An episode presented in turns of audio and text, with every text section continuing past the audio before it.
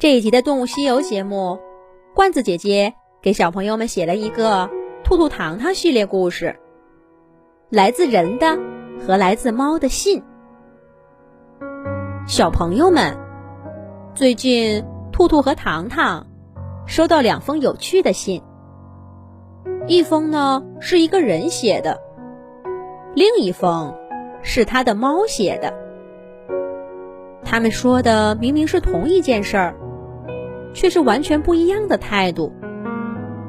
兔兔和糖糖看完了，也犯难了。究竟谁说的有理呢？小朋友们也不妨听一听，评评理。让我们先来看看来自人的信吧。夜深了，我的猫在玄关处不停地折腾。家具被他挠得哗啦啦直响。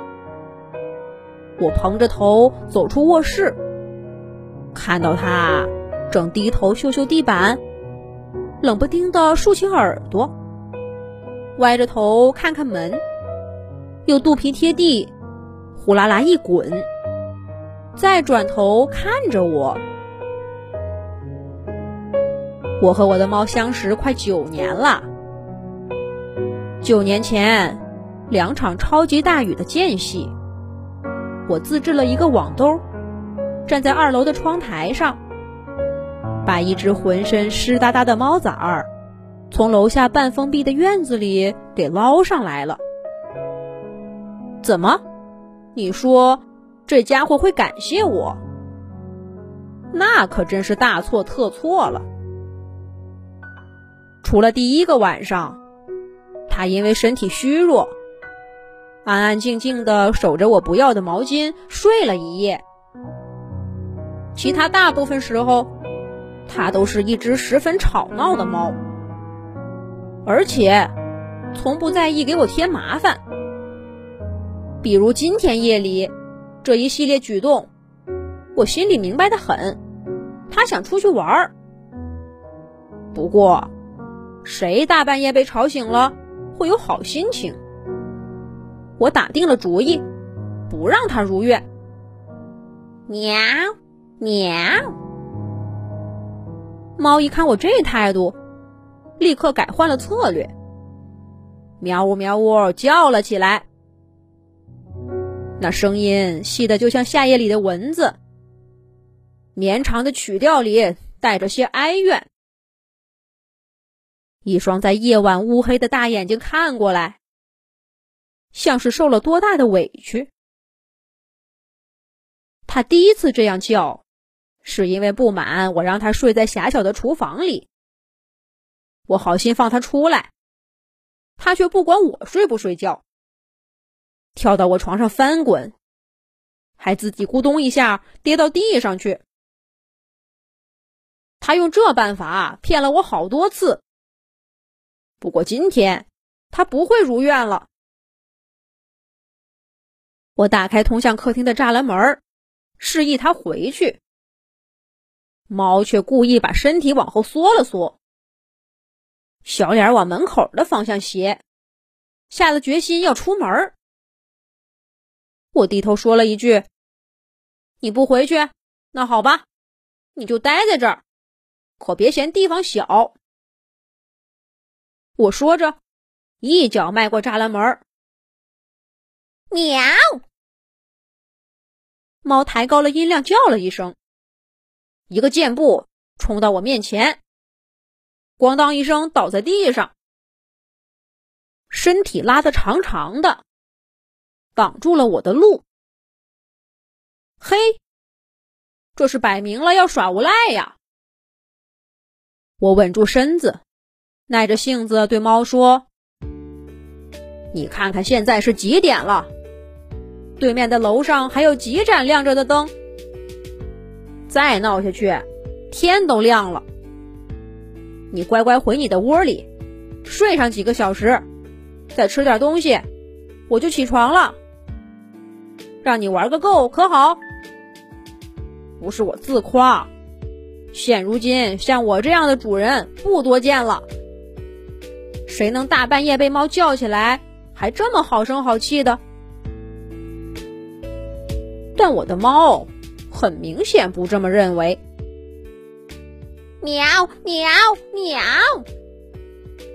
它一边叫，一边在地上打滚儿，尾巴敲得砰砰砰直响。这是它的惯用伎俩了。想吃好吃的，滚一滚；想挠痒痒了，滚一滚；想玩玩具了，再滚一滚。我也无数次因此败给他。不过今天，他做什么都没用。说话这会儿功夫，我脆弱的神经正一点点从睡梦中清醒。再跟他闹一阵子。这一夜就彻底废了。我不再有好耐性，抬脚从猫身上迈过去，往房间里走。喵喵！猫蹦跳着起身，窜到我面前，抬着脑袋叫。这回不是细细的蚊子声，也不是尖叫声，而是从喉咙里挤出来的。像呕吐般的嗷嗷声，一直到我关上房门，它都不肯停下来，还伴随着猫爪抓挠门框的噪声，就像债主催债一般，让人心烦。我真是受够了！我推开房门，对猫大声吼道：“够了，你这讨厌的猫！